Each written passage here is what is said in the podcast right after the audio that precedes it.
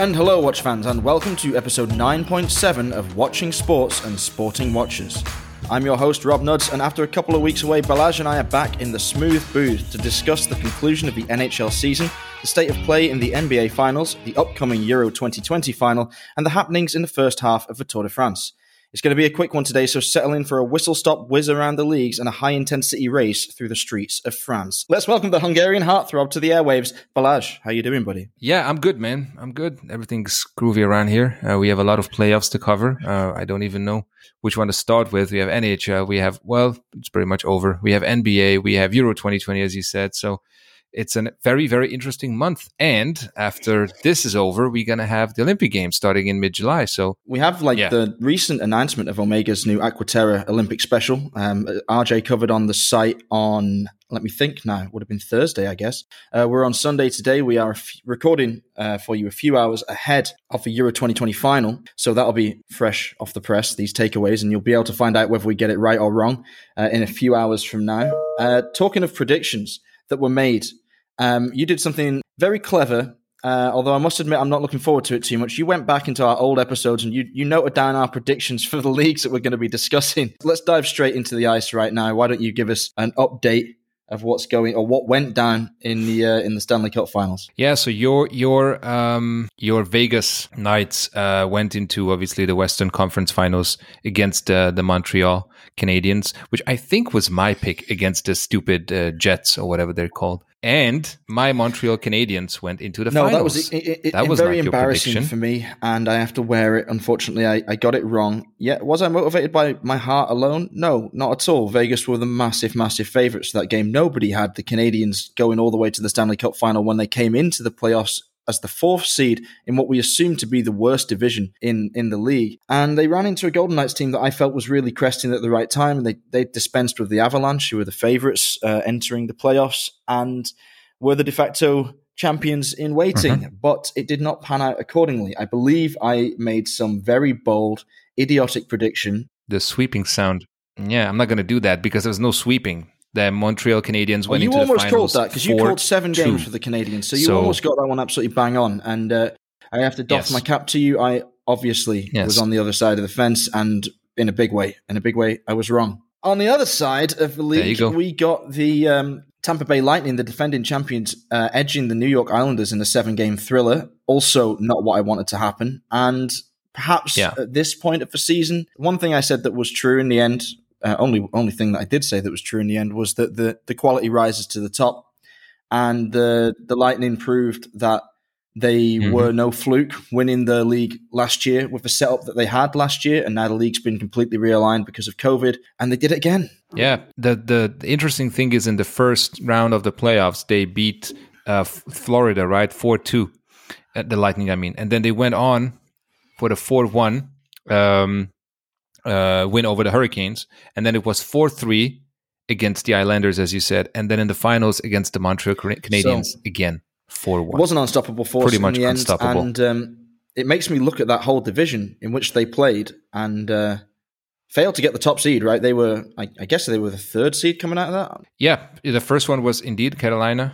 Uh, the second one was the Carolina Hurricanes. The second one was the Panthers. The third one was the Lightning, and the fourth one was the predator. So it's pretty interesting, right? Because you have two um, um, phenomena connected to weather or storms, and two true, yeah, two animals, two big cats, the lightnings, the hurricanes, so the predators. Now we have the, the, situation where the Tampa Bay Lightning follow the Tampa Bay Buccaneers, having won uh, the Super Bowl, and the Tampa Bay Rays in the MLB, obviously, they mm-hmm. lost the World Series last year, and I believe they're sitting second in their division at the moment. Uh, but with a healthy win percentage that should see them make the playoffs, they could go on a deep run. They could even win this. I mean, when when the heck did Tampa Bay become Title Town USA? I have no clue. When was the last time you had a team? I mean, you had a city with where three major league teams you know were champions in the same if year. It has ever happened. I was trying. I was racking my brains um, I guess did the Lakers and the Dodgers win uh, the basketball and the baseball at the same time last year? So, well, 2020 was obviously baseball mm-hmm, and, mm-hmm, and mm-hmm. basketball for Los Angeles, obviously. Uh, threes, no. Um, so I have a chart in front of me: cities with multiple championships in in multiple years. In 2012 in Los Angeles, the Lakers were the champion, Galaxy was the champion, and the Sparks was the champion. So football, I mean, I mean soccer, uh, women's basketball, WNBA, and NBA. Right. Other than that, I only see two uh, major leagues. So, for example, 2020 Lakers and Dodgers. Um, then in uh, 1988, again Lakers and Dodgers. In um, 1933, the Giants, the Major League Baseball, and the Rangers from New York were champions. 56 again, Giants and Yankees. So two, two, two is good, but three mm. unprecedented. And the crazy thing about the Tampa Bay situation is that they don't have a basketball team. So if they did win three, that would be three out of three. I guess. Do they have a football team? Is it the Rowdies? Do they exist still, or did I make that up in my head? Soccer. Yeah, I, I have no clue. I have no clue. But it's only four four cities that have this this type of uh, statistics: Los Angeles, New York, Detroit, and Boston. In Detroit, you had the Red Wings and the Shock.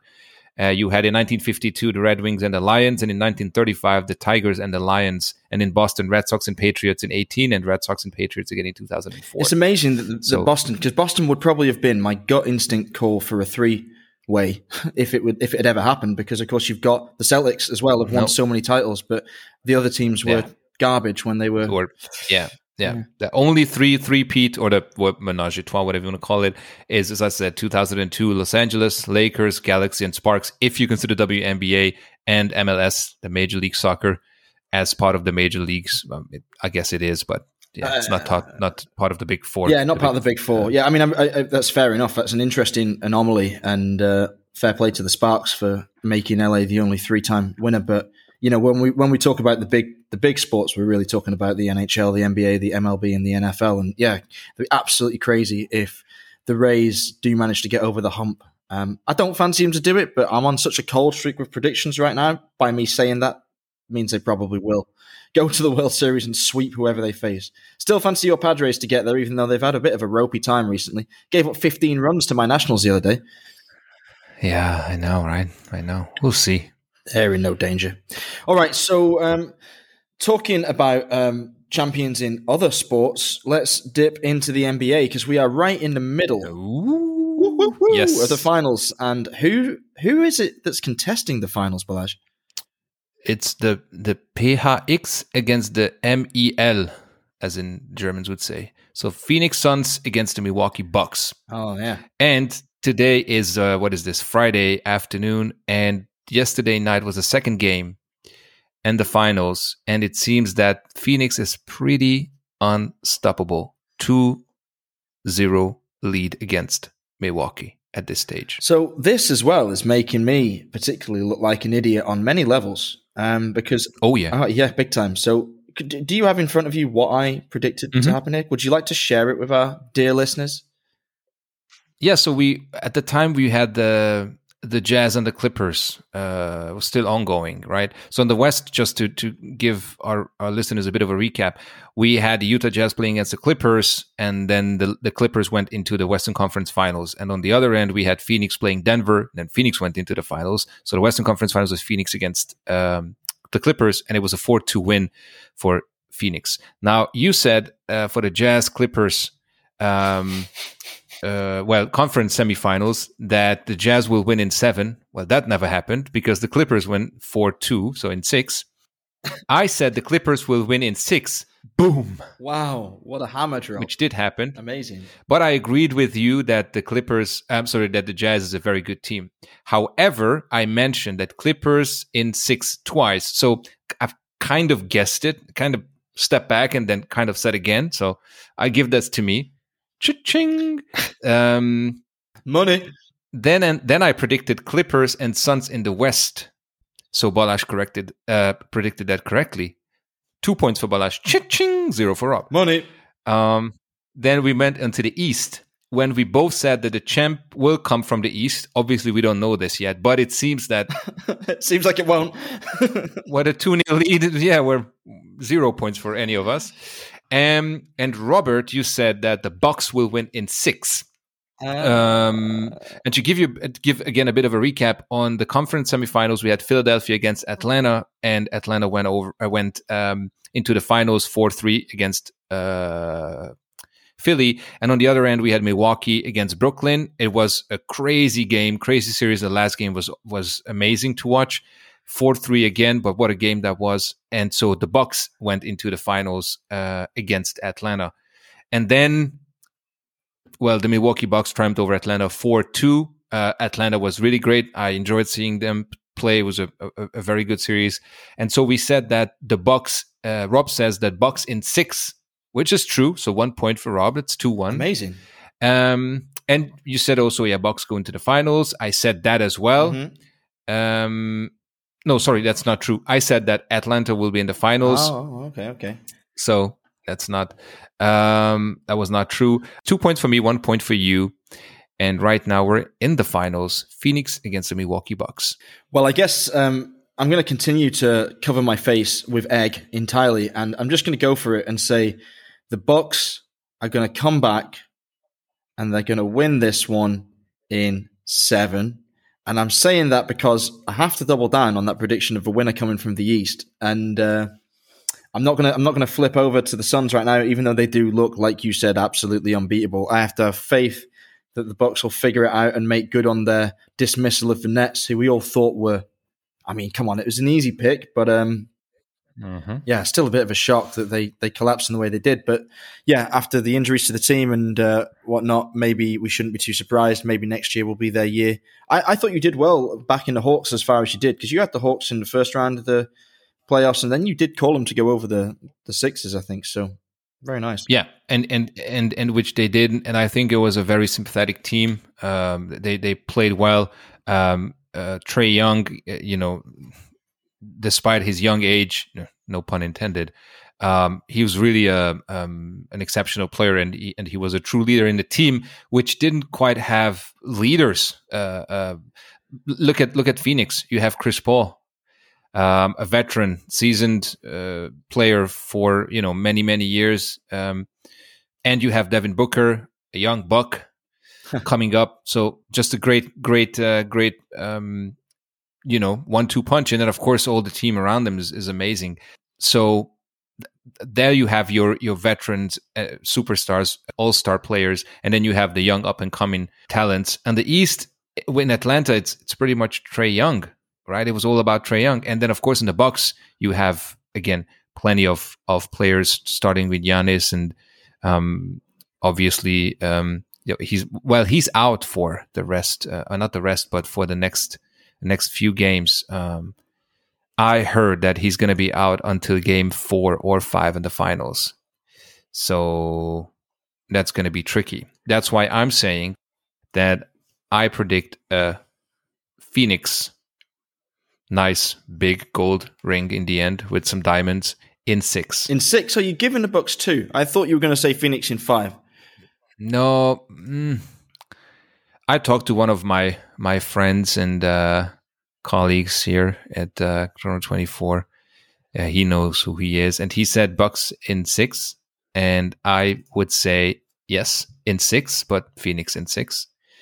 Um, they just I don't know. Chris Paul is is on fire really, and he's he just seems to have the perfect um, way to to to control the team and and fire them up, and you know he takes the the basically the attention, the blame, everything, and he lets Devin Booker be Devin Booker, um, which is great because Chris Paul, as I said, he's a seasoned player. He knows how to deal with this, and Devin Booker is is a, a very young, phenomenal player who has no experience. I mean, last year, don't forget, the Phoenix didn't, the Phoenix Suns did not even get into the playoffs. This year, they're in the damn finals. Yeah.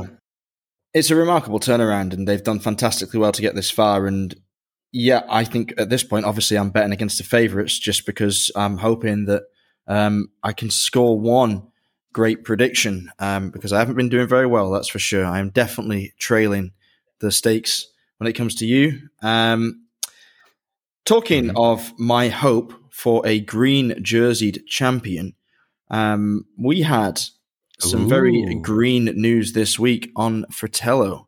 Would you like to tell the audience yes. what that is, Balazs?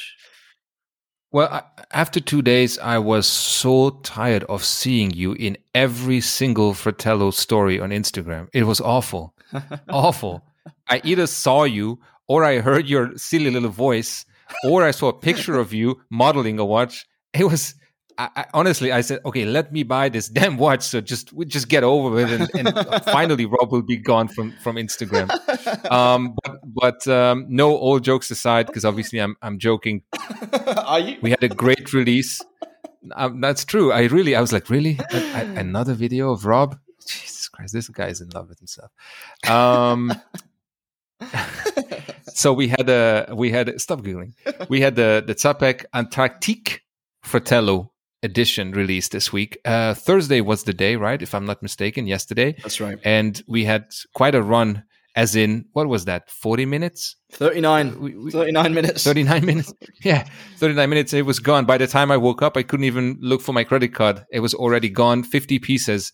Um, and I have to, ta- I have to say, um, to everybody who's, who doesn't know, obviously that you guys don't know the, the back end of this, Rob really did uh, an amazing job. I'm giving his flowers while he's still alive because we don't know when we're going to lose him. You know, it could be any moment. no, he really did great with the watch. Uh, it was annoying to uh, you know listening to him talking about this project for such a long time behind the scenes. But the watch, I haven't seen it in real life because he never came to me, although he promised.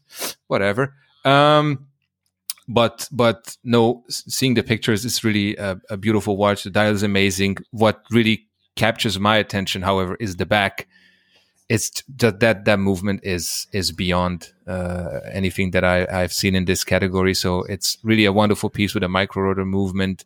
Um, I think Rob, you can talk a bit more about that than I do. But um, yeah, so this was our release, 50 pieces, uh, beautiful green dial with Czapek um, and Fratello, and um, sadly, or well, I don't know, happily, it's already gone, sold out in 39 minutes. Wonderful release. So congratulations to you, and thanks for all the hard work. Well, it was a pleasure. I mean, we're all very lucky to get to work with um, with the brands that we do collaborate on these projects with, and Czapek was like a really special one for me personally, as most of you probably know because I've been banging on about it for ages now. But um, it was a real thrill, and it was exciting to see the watches be so well received. And uh, yeah, you're right. That movement is something something else. Like it almost gets lost um, in the conversation because of the the green dial that mixes the flinqué from the Passage to Drake series with the indices from the Terre Adélie. And uh, that's completely new for the brand.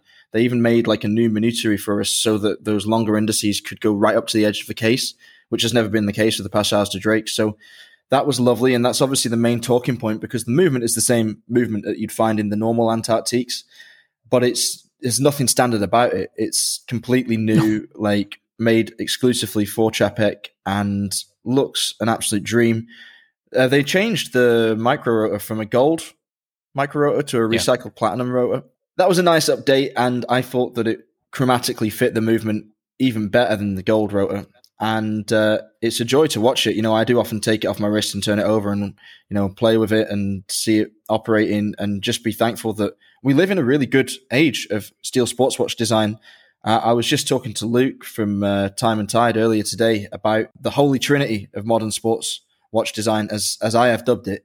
Um, the Czapek Antarctique, the Moser Streamliner, and the Bulgari Octo Finissimo together make this wonderful triumvirate that, in my mind, rivals the glory days of the 1970s with the Royal Oak, the Nautilus, and the Overseas. So, if you're a lover of watch design, this is a great time to be into the hobby. And I was just glad that we were able to contribute something to it because normally when you take on a collaboration with a brand, you don't have too much wiggle room of what you can do. A lot of the time, it's a dial color, and that's it, really.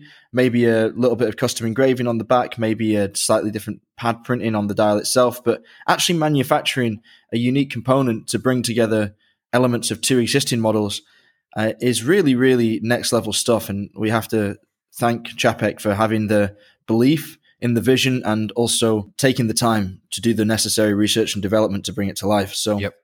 awesome stuff. Absolutely. And uh, we'll be back soon. We'll be back soon with, with more collaborative pieces. Um, and I'm looking forward to sharing that with you in the coming weeks. Can you hint something? Well, give, yeah, I'll give you a small hint. Um, given the fact that coronavirus seems to be uh, a little bit more under control than it has been for the past 18 months. Borders are reopening and many of us will begin traveling once more. And if you are someone that spends a lot of time flipping over borders and through time zones, you might want to keep your eye on Fratello for the next uh, next release that we have coming in September. Going to be announced mid September. So there you go. Hmm. Okay. Interesting. So it's probably going to be a, a, a chronograph with a moon phase, right? That's something that travelers need. Yeah, it's it's definitely going to be solid platinum, dripping with diamonds, and uh, mm-hmm. only available on an integrated bracelet that doesn't go down to a wrist size lower than twenty four centimeters. So wide appeal, you know. Yeah, that's uh, yeah, that's the the biggest uh, piece of the pie when it comes to the market. But um, it's interesting. I mean, I obviously I have some ideas. Uh, contrary to popular belief, we at Fratello don't always know everything at the you know at the same time. There are obviously projects going on. So after the recording, I might ask Rob to give me an update on this watch and maybe send me a picture. But um, cool stuff. Looking forward to it in two months' time, huh? Yeah, a bit of a rapid turnaround uh, from one release to the next. We're not planning on um, dropping uh, collaboration pieces so regularly in the future. It just so happened that because of the way the calendar fell over the summer, it made more sense to release the Czapek when we did. And we already had the project with this other, as yet unnamed brand lined up for uh, end of August, September. So we delayed it a couple of weeks, so it wasn't quite the flurry, but there should be a little bit more of a gap before the next one, but we'll wait and see. We'll, we'll assess the situation and the progress of that project because the one after the one after the Czapek is uh, is complex, very complex. So a lot of work to be done on that one yet. Okay, I'm lost now. One after the one after. Well, we'll see. I'm, I'm pretty sure we're going to report on it on, on Wasp. But um, what we have to report on, speaking of reportings, is something that's happening in Europe. Right? We visited the U.S. We talked about hockey. We talked a bit about football, baseball, basketball, obviously, but we haven't talked about the other football, the football, football, the European football, football with the feet, with the f- yeah, and the the the the ball that is like kind of whitish and usually round instead of egg shaped. It's a prolate spheroid.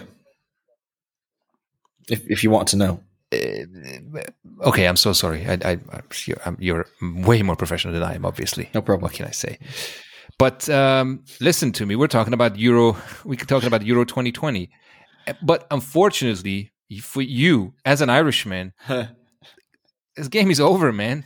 Well, before even starting, the game never began. Fair, yeah, the game never began. No, exactly, exactly. Don't don't you dare saying that you're English because I'm going to reach over the monitor and start strangling you. I support the English football team. Um, yeah, of course you do. God damn it, because they're in the finals. No, I mean I grew up. I grew up in England, so like I, I never, you know, I saw um, I saw Ireland playing a couple of tournaments when I was younger, quite memorably in like the '94 World Cup, and that was a real thrill. And uh, I, I, I, never really, um, never really came to the England side until my teens. I was always a fan of the Irish, and for some reason, I was a big fan of the Dutch team when I was younger. I just liked the the, the green and oh, orange oh, combos. I guess when they played against one another, that was always a, a real nice treat for me. But I, I became I suppose I started to get really wrapped up in the England team, as it's kind of unavoidable when you live in a country and the rest of your family like um, defines themselves as English uh, in Euro '96, which was the last time we made it uh, mm-hmm. this far uh, to uh, the semis back then, and of course now England have gone one step further to the finals. So, uh, were this a game between England and Ireland in the final, I would have very, very split loyalties and a tough time choosing. But for me, knowing who I want to win the game and being so invested in it from a position of my friends and family, you know, growing up with this agony, which I shared in sure. in the pubs, uh, I'm desperate for England to win, but um, yeah, I think they're up against it. They're not the favourites in this game, are they?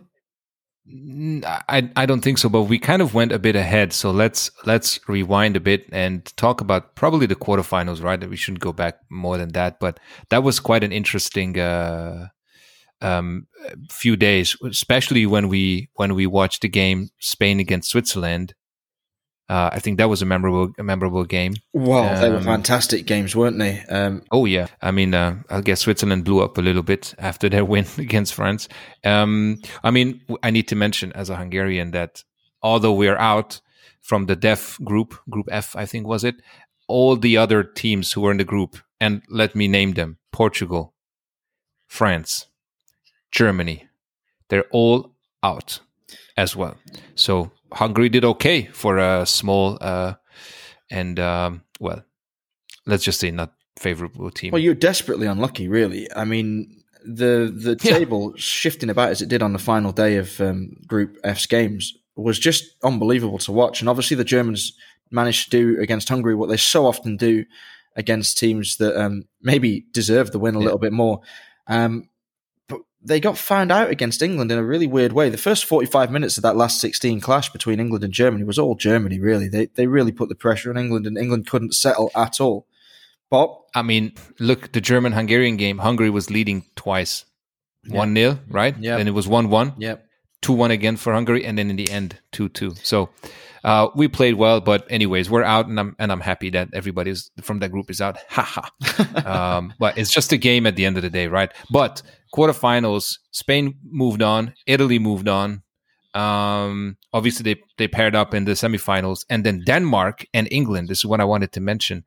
With, with with the funky opposite flags, right? The white with yeah. the red cross, and then the red with the white cross. So Denmark, man, in the semifinals, what a game it was, huh? It was fantastic. I mean, um, as someone that wants England to win this tournament, it was uh, excruciating viewing. Um, but I love the Danes. Uh, at the start of this tournament, I bought the Danish home shirt. It's the only shirt I bought. I didn't buy the English one, funnily enough. I buy Danish every week. I nice. Uh, I love, I love Hummel. I love the, I love that shirt design. I thought it was really crisp and clean. And you know what the pattern on the front of the Danish shirt is? Did you read about it? No. So what is it? It's a sound wave taken from the crowd in a 2019 game against the Republic of Ireland. So, oh, my surname Nudds is uh, is Danish in origin. Um, it comes from Canute, or nowadays like Knudsen is like the sort of Danish version of it with, with K N U D S E N. Uh, so I have this kind of like distant fondness for Denmark because of my um, genealogy and um, mm-hmm with the Irish sound wave on the front for sure, I was like, this is kind of this is this is fate telling me to buy this this jersey. So I bought it and I wore it during the England Ukraine game in the quarters because I went out, I snuck out in in uh, Neustadt um, undercover, an undercover England fan. Uh, I thought everybody loves the Danish. I mean, everybody loved the Danish to begin with, but after what happened to Eriksen in uh, in the first game, you know, everybody who was a neutral was surely hoping that the Danes would pull through against England and make it make it a repeat of the 92 miracle that saw them win the title. So um, mm-hmm. I was happy that they played the Danes uh, because it meant whoever won, I, I, would know who I was supporting in the final and, you know, who could begrudge Denmark um, that victory if they were to get it. And they almost did. Uh, fantastic free kick from Damsgaard, uh, beat the wall very handily. I don't think Pickford had a huge chance because he was banking on the wall being able to stop it um, from that angle.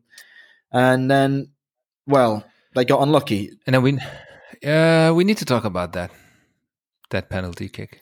About the penalty, well, let's talk about the own goal first. I mean, the, at the end of the day, when you look at the 120 minutes that were played, the best team won. There's no doubt about it. Like England were far, far superior. The Danes spent the majority of the game camped in their own half on the edge of their penalty box.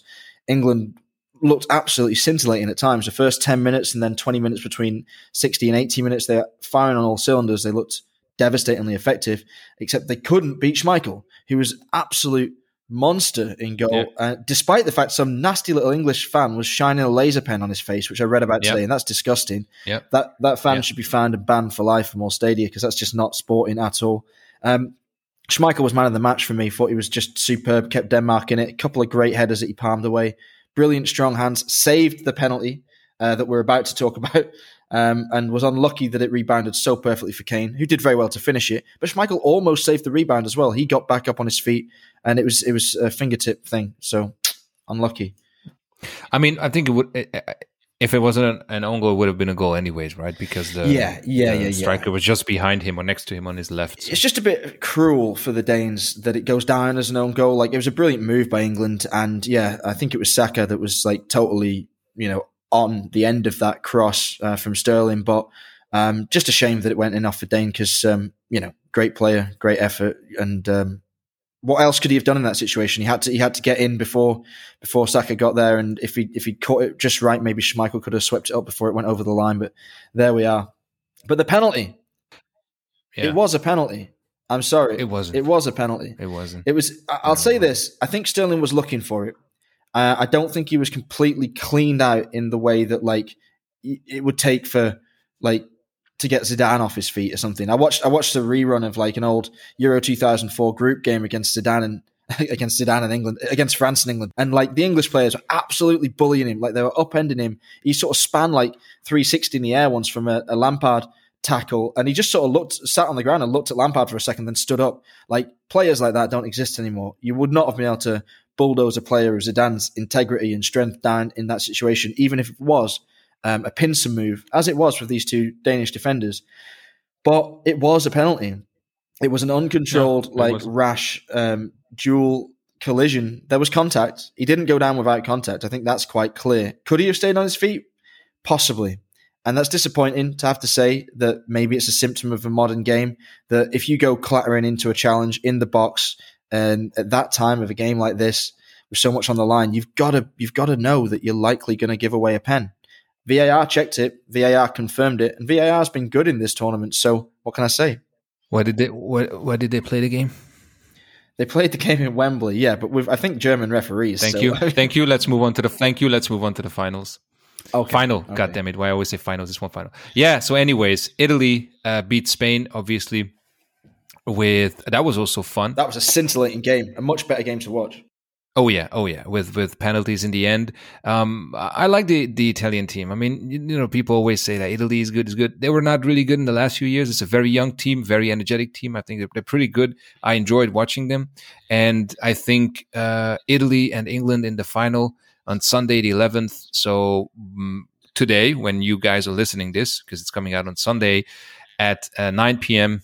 Um, well, European time or Central European time CET uh, the game will be on. I think it's going to be a, a, marvelous final for the Euro 2020. What's your prediction as a uh, well, Englishman? Obviously, now you are. Look, don't paint me like that. Like, I, I, well, but next week, next year, you will be Italian. You say, uh, you know, I'm Rob Nudds, but I'm from Italy originally. Uh, yeah, you know that. You're a ship jumper, man. You, and you know that. I, uh, I am anything but a ship jumper. I am dedicated. You are championship. Sometimes, sometimes my sometimes my sports affiliations don't make a huge amount of sense, nor do my passion for the teams. Like it doesn't align. Like you know, my football team, my American football team comes from Arizona. My hockey team comes from Las Vegas. My baseball team comes from Washington. Like, what are my affiliations? They're all like personal connections to him. And the England you, team, you like the West Coast. The England. Well, what about Washington? Um, Washington DC, baby. Ah, that's true. Um, I thought Washington State. No, regrettably not. Um, I I support the English team for good reasons. I grew up in that culture. Like I, I, lived and died with all the other English fans every single year. Like it's impossible to not be swept up in that. And to be quite frank with you, mate, if I'm more likely to be German next year than I am to be Italian, because if the Germans had gone past England in this tournament, I would have been backing them alongside the Danes to win it because all my friends and family over here are German. I'm just I'm that kind of guy. Do, do I want England to win? Yeah, because I desperately want to see the team that I, uh, I I watched all my friends and family root for and rooted for myself growing up um, to do it. I've never experienced it. I've never even seen England play in a final. And um, my German girlfriend didn't get this at all. Like I almost cried at the full time whistle. I didn't. Um, if they win on Sunday today, I will probably shed a tear of disbelief. Um, but I said to her, "You've seen." She was born in 1990, and I was like, "You've seen five finals, and you've seen three victories, two World Cups, and one Euro Championships. Like you cannot know what it's like to be a sports obsessive and to not see the team you root for not even get to a final and to lose in heartbreaking fashion many, many, many times. To have the best team in the world, multiple tournaments, 2002, 2004, 2006, you name it, that's the best team in the world. And they didn't do anything. They got beaten in devastating fashion. So, my prediction is if England are able to um, buck the history, the weight of history uh, on their shoulders and play like they did in the first 10 minutes against Denmark, it's going to be a 2 1 win to England in the 90 minutes. Okay. I'm not going to predict any uh, scores, but I'm going to say Italy. I'd love to see Italy win uh, just because that's just, you know, another what another knife in my back? That's nice. Uh, of course. So, of course. Um, thanks, uh, thanks. Our sporting fraternity is is, is ever My more pleasure. close. Um, you know, Italy have only won the Euros once. That was 1968. How many times has England won the Euros? um, sorry, you broke up for a second there. I, I couldn't hear what you were yeah. saying. It's, finally coming home. It's coming home to work. It's never been home. Isn't that what Kasper, isn't that what Kasper said in the uh, in the interview the other day? Well, maybe, but but but then he's right. It, you, England never won a Euro Cup, so it's not coming home because there's never been home. That's not the home of the Euro Cup. Uh, that's absolutely true. Yeah, but I mean, um, I think that the whole "it's coming home" thing is the fact that we invented football, and I think I, I don't think like I mean Uruguay won the first World Cup, so does anyone does anyone think that like when Uruguay okay they won they won the fourth World Cup as well, so you know whenever it goes back to Uruguay, do people think that like the World Cup is home? No, course, I not. guess so. Yeah, football's coming uh, home. We're not talking about the particular trophy. It's like it's our. It's, it's we our are sport. talking about the. Well, what about the, you won the World Cup in 1966, right? Apparently so. Although I was minus 19 years old at the time, so I'm I uh, yeah. I'm not too sure if it really happened. Like the moon landings, I wasn't there. Did it happen? or was it all staged by Omega in a basement in Biel? there you go, with Stanley Kubrick shooting the yeah right scenes Great. with the props that marked crazy stuff. Well, in any case, tonight's going to be a good game. Um, and then, as I said, we talked about this. Once this is all over, the NBA Finals will be over in a few days, in a week or so, or two weeks. Then the Olympics will start, and uh, of course, with the Olympics, whatever you want, whatever sports you like, it's going to be there. Basketball is going to be there, swimming is going to be there, fencing is going to be there, and a ton of other sports. Of course, you know, don't need to give you the whole list. Um, and I think that's pretty much, um, I mean, the Olympics going to be pretty much the last big sporting event this year, right? Because, well, we have not talked about one last event, which we kind of mentioned a few episodes ago, and where you have a personal connection to, in a way. Are you talking about the Tour de France by any chance? I am talking about the Tour de France. Genau. Oh, well, the Tour de France is something of a sporting mecca, I think, for many cycling fans, especially, and certainly for for me. I grew up mm-hmm. wanting to be a professional cyclist. I was obsessed with it. I rode my bike every day until I was um, unceremoniously run over um, at the age of 16 and stalled a uh, stalled what was not a particularly promising career, but one that I could have kidded myself might have resulted in at least a Grand Tour appearance at some point as a domestique to hand water bottles to an actually what? talented athlete. That explains everything that ran over. Now I understand. it was it was brutal. I was coming down a hill on my daily ride, and I, I used to ride a bike that I'd built myself uh, out of really old parts because in those days you couldn't buy a racing bike for for you know any less than several hundred pounds um, at the least. Mm-hmm. In England, they weren't as ubiquitous as they are now. Now you can go to Decathlon and get one for like 160 quid, and it's perfectly adequate. But in those days, it just wasn't available. So I used to buy like old bikes and parts on eBay and build my own bike. And I must say that I must say that the brakes that I bought were not the best. Um, I, I, didn't have the luxury of good brakes, and I was riding down this hill. I was going about 40 miles an hour, I think, according to my speedo, and it was raining and it was a, a ride I did every day really, and I, I, knew that road very well. But an old man in a uh, small Fiat um, didn't see me coming and reversed out of his drive straight onto the road, and I hit the back of his car as he reversed into me, went right over the top of him, and landed luckily on the grass verge, breaking um, most of the ribs on my oh. left hand side, but not actually realizing. I, I, sort of landed like um, I called it like a Superman fall. I had my left arm out, so my head hit my arm. I had a helmet on. Um, I always wore a helmet even when I was a kid, and um, yeah, I, I, got lucky. Didn't get any head injuries as far as I know, and um, yeah, but the ribs were a bit, uh, wrecked. Um, I stood up, um, gave the guy a withering look, picked up my bike, which had sort of survived just fine, and uh, cars on the other side of the road stopped and asked if I was okay, and I thought I was fine, so I got back on my bike and went home. But then I was breathing really funny the next day in school, so I had to go to hospital. And it turns out one of my ribs was poking into my lung at the time, and there's not much you can do for broken oh. ribs. So uh, you just have to kind of wait for it to relocate and not be on the bike because being hunched over or bent over as you are on a racing bike, of course, is uh, is not good. So I let it heal for about six months. I think I was out, and then I never really got my head back I did start cycling again a few years later in my mid 20s, but by that point, of course, it's kind of, I was over the hill. There was only one man I know of that's really started cycling that late and gone on to great things, and that is our dear friend Primoz Roglic, who was on the show a couple of episodes ago. His career started as a ski jumper, but he moved over to the ski bike. Jump. That's amazing, isn't it? What? Insane. Yeah, what a, what a crazy couple of things. I mean, he must have he must have one heck of a head on his shoulders because you know I'm talking about like yeah. the head that I lost in that crash um, at, you know, 40 miles an hour is not a slow speed, but it's not the kind of speeds that these guys come down the mountains at. I mean, you have to be a daredevil. You have to be insane. And uh, the only sport that really jumps out at me as one where you have to be even more insane is ski jumping because, goodness me, I mean, throwing yourself into that that kind of height on a pair of skis and landing the jump with nothing but your knees between your hips and your feet is just crazy stuff. But he was on the show. We talked to him for a little bit. He's a Tissot ambassador. He's a really nice guy uh, number one in the world, like I say, and um, one of my favorite riders on the current scene. He had a very unfortunate start to the tour. He was caught up in one of the many, many early crashes. Um, he was not not right mm. um, thereafter, and he abandoned. I think after stage eight, before stage nine, um, if I'm right. There was just too much time. Uh, Tadej Pogacar is on blazing form. He's got a five minute lead as we record now on Friday. Um, I guess the stage is underway at the moment. So sadly for Primoz, it did not end as we hoped, um, as I'm sure many predicted, um, myself included. I thought he would be on the podium at least. I'd hoped he would win it this year. I really would love to see him do it.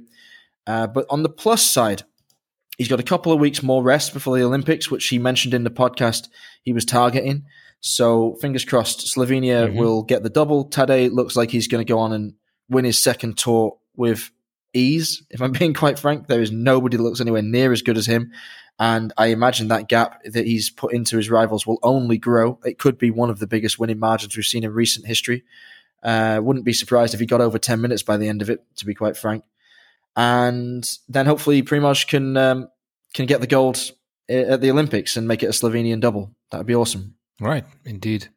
So what, what was your what was your go to uh, what were your go to bike parts like vintage Italian road bikes like Pinarellos and stuff, or like maybe Japanese stuff, Miyatas, Nishikis, or no? To be quite frank, just anything you could get your hands on. Mostly that, yeah. Mostly what I could get my hands on. And I remember my frame was Peugeot. Um, I had a Selle Italia saddle, mm-hmm. and I had, I had some. Oh, I thought Brooks Brothers, man. No, no. I mean that, that stuff didn't become hip until later. I mean, we're talking no, no. we're talking twenty years ago. Well, more than twenty years ago, twenty five years ago when I started doing this. And um, oh, Obviously, it's not Brooks Brothers, but Brooks. Yeah, you mean the brown leather saddles, like the really cool, like. Um, uh, yeah, but Brooks Brothers is the you know the the, the, the now defunct um, North American suit chain. It closed. Its doors. Oh, is it defunct now? Yeah, they. Oh, went, it could be. Yeah, they went under during the pandemic, which was devastating. I used to try their stuff oh. on a lot when I was traveling around the states for Nomos. Mm-hmm. I always wanted to buy something, but I had no space in my hand luggage for it. And uh, I hoped that I would get the chance to go back to America as a tourist and pick up something, but it's gone, dead in the water. Yeah, no, I meant Brooks indeed. The the the, the leather, the brown leather. Yeah, uh, saddle, I knew what you uh, meant. Saddle yeah. maker. No, I was. Uh, I used to buy all my stuff um, that I got new from Pro Bike Kit um, in the Lake District, mm-hmm. and I would often just wait and see what came up on sale and just pick up. So they had a lot of Selle Italia stuff, like with the gel saddle. That was nice, and I got, mm-hmm. got a nice red one of those for my 16th birthday just before the crash. And uh, do you still have it at, at your mom's place, for example, mm, back in back in the UK? Or you know what? I don't think I do. I I gave my current racing bike to my brother when I left Germany, and he gets a bit of use out of it. Uh, his father-in-law has a few very nice bikes that he keeps getting for ridiculous prices. It's unbelievable. He's called Stu, Stewie Holmes. So shout out to Stu. Mm-hmm. He's, he bought a new one last week. Shout out to Stewie. Which he he paid like six hundred quid for it, and that was half the price as like carbon fiber frame. I could pick it up with one finger. It's nuts. You know, yeah. Well, these these bikes are crazy and it's so expensive. I just I when when the uh, the Tour de France started, I read an article about the latest bike trends and like was about the bikes that these guys use and obviously many of them just like a like a formula one car you cannot just go and buy in a shop right you cannot buy these bikes because pretty much everything is custom made, but it's just insane the amount of money these. St- I mean, of course, nowadays everything is, pretty expensive, but it's just insane. Like really so light um, and sturdy at the same time. Um, I mean, we've seen this this crash. Let's not get into that with that idiot who wanted to send a message to Oma and Opa and managed to. Uh, cause this accident when I don't know guys broke their wrists and their their ankles anyways, just crazy. Um, but you know what? Um, fun fact: our very own G Twizzle, aka G Pops, aka my surrogate father, he used to have a website selling vintage Japanese racing bikes. No way. Believe it or not. maybe, maybe it's still online. I don't know. I, I was while you were talking, I tried to search for the the address. I can't find it, but maybe you can ask him and put it in the show notes. I don't know if it's still uh, functioning, but he used to do that with a friend as a hobby. And I remember they got a a pretty cool website with the bikes photographed in like a I think it was like a living room kind of area or like a bar. I don't know, but it was yeah. G Pups is he's he's the Renaissance man, and he's he's done it all. That is amazing. I mean, I I think it's funny how we perceive the value of these things, these bikes, because um, like you said, like the stuff is crazy expensive, and like the level of detail they go to in pro cycling now is crazy. Like the type of paint that they use on um, or Ineos Grenadiers bikes, uh, formerly Team Sky, um, is like especially formulated to sh- shave off a few grams of weight. Like it's absolutely insane. Um, it, you wouldn't even think that they think about the things that they do, but it's all like taken into consideration. And uh, these bikes cost what, 10 grand, 15 grand maybe, like for a real pro setup. And we're like, oh my goodness, that is so expensive. And yet here we are, like chatting about 20k watches, 50k watches, um, like that's acceptable, yeah. and like 5k watches as if it's like an affordable option. You know, like it's just where your perception is because like a bike like a bike has to carry a whole human's weight and it has to be safe.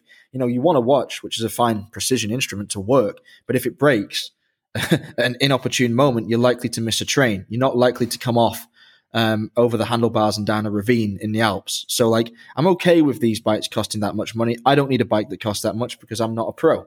No. But um, interesting stuff. But like I said, like Stu, he's got three bikes now. He's got a Cannondale that he paid 350 quid for, which had a retail of like 1400. And he's got like another, I can't remember what it is, maybe a Scott that he got 50% off at the end of year sale. So my advice is like, don't buy a new bike. Like somebody is going to buy a new bike, like the guy he bought this recent one off for 600 quid and ride it for a couple of weeks and decide it's not for him. It's not his bike. And they're going to flip it for basically nothing like half the price or even something crazy like that Cannondale for 350.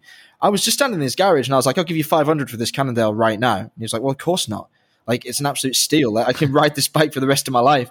He just had to get a new cassette for the, uh, for the newest one he bought because it was sort of tailor made for more like city riding and where, where we where he lives and where uh, I grew up it's very hilly, you know, so, uh, in the Peak District. So you need, mm-hmm. you need those, those lower gears. And that's what we're going to be enjoying now in the Tour de France, going into the mountains. And this is the bit that I really loved as a kid. My favorite rider was Richard Virenque, and I, I always loved watching him win the King of the Mountains jersey, which he did seven times. And uh, yeah, this is where Tadej Pogacar is really going to put um, put put his rivals to the sword. I think it's uh, all said and done now, given his time trial ability. But yeah, good to watch. Now it's going to be interesting. Um, I have a Cannondale as well, but it's not a not a racing bike. It's more of a like a mountain bike kind of thing. Because I realize that I sometimes use it in the forest and stuff, and it's not good to have a the little thin tires and wheels. So I, yeah. I had to go with something more sturdy. But yeah, I always envied those uh, those vintage speed bikes and I mean racing bikes and see the the hipsters in the you know in the Karlsruhe um, uh, startup scene biking with their with their little uh, leather shoulder bags or messenger bags to work. Hey, with the ankle clips on the on the pants. It is a cool look, and you know it does get like bike riding does go hand in hand with watchmaking in a lot of ways in terms of the precision and the engineering. I think really only uh, Shinola made such uh, a connection between the 2 mm-hmm. but I think there's scope, real scope for other brands to do that as well. Um, you know, just like a whole kind of lifestyle brand built around like that kind of technique and precision. So, how cool would it be to have a MB&F bike? Oh man, now that would be really, really awesome. you know what, what I always thought would be really neat is if like you could have like a mechanical bike computer. You know, like I don't know how they would do it or whatever, but imagine if they built like a bike that you could ride with an MB&F mounted on the handlebars, uh, one of the like turbine models or something, and did that for only watch. That would be that would be awesome. Get some like top ranking cyclists bidding for it. But do you know that there is one uh, bike computer? I mean, it's I guess it's not mechanical, obviously, but it's a it's an analog uh, bike computer uh, from a brand called um, Omata, and they're using the Seiko movement. Ah, you know what? That rings a bell. I have seen that. Maybe that's where I got the uh, the idea from. I'm going to check that out again after the show. That's neat.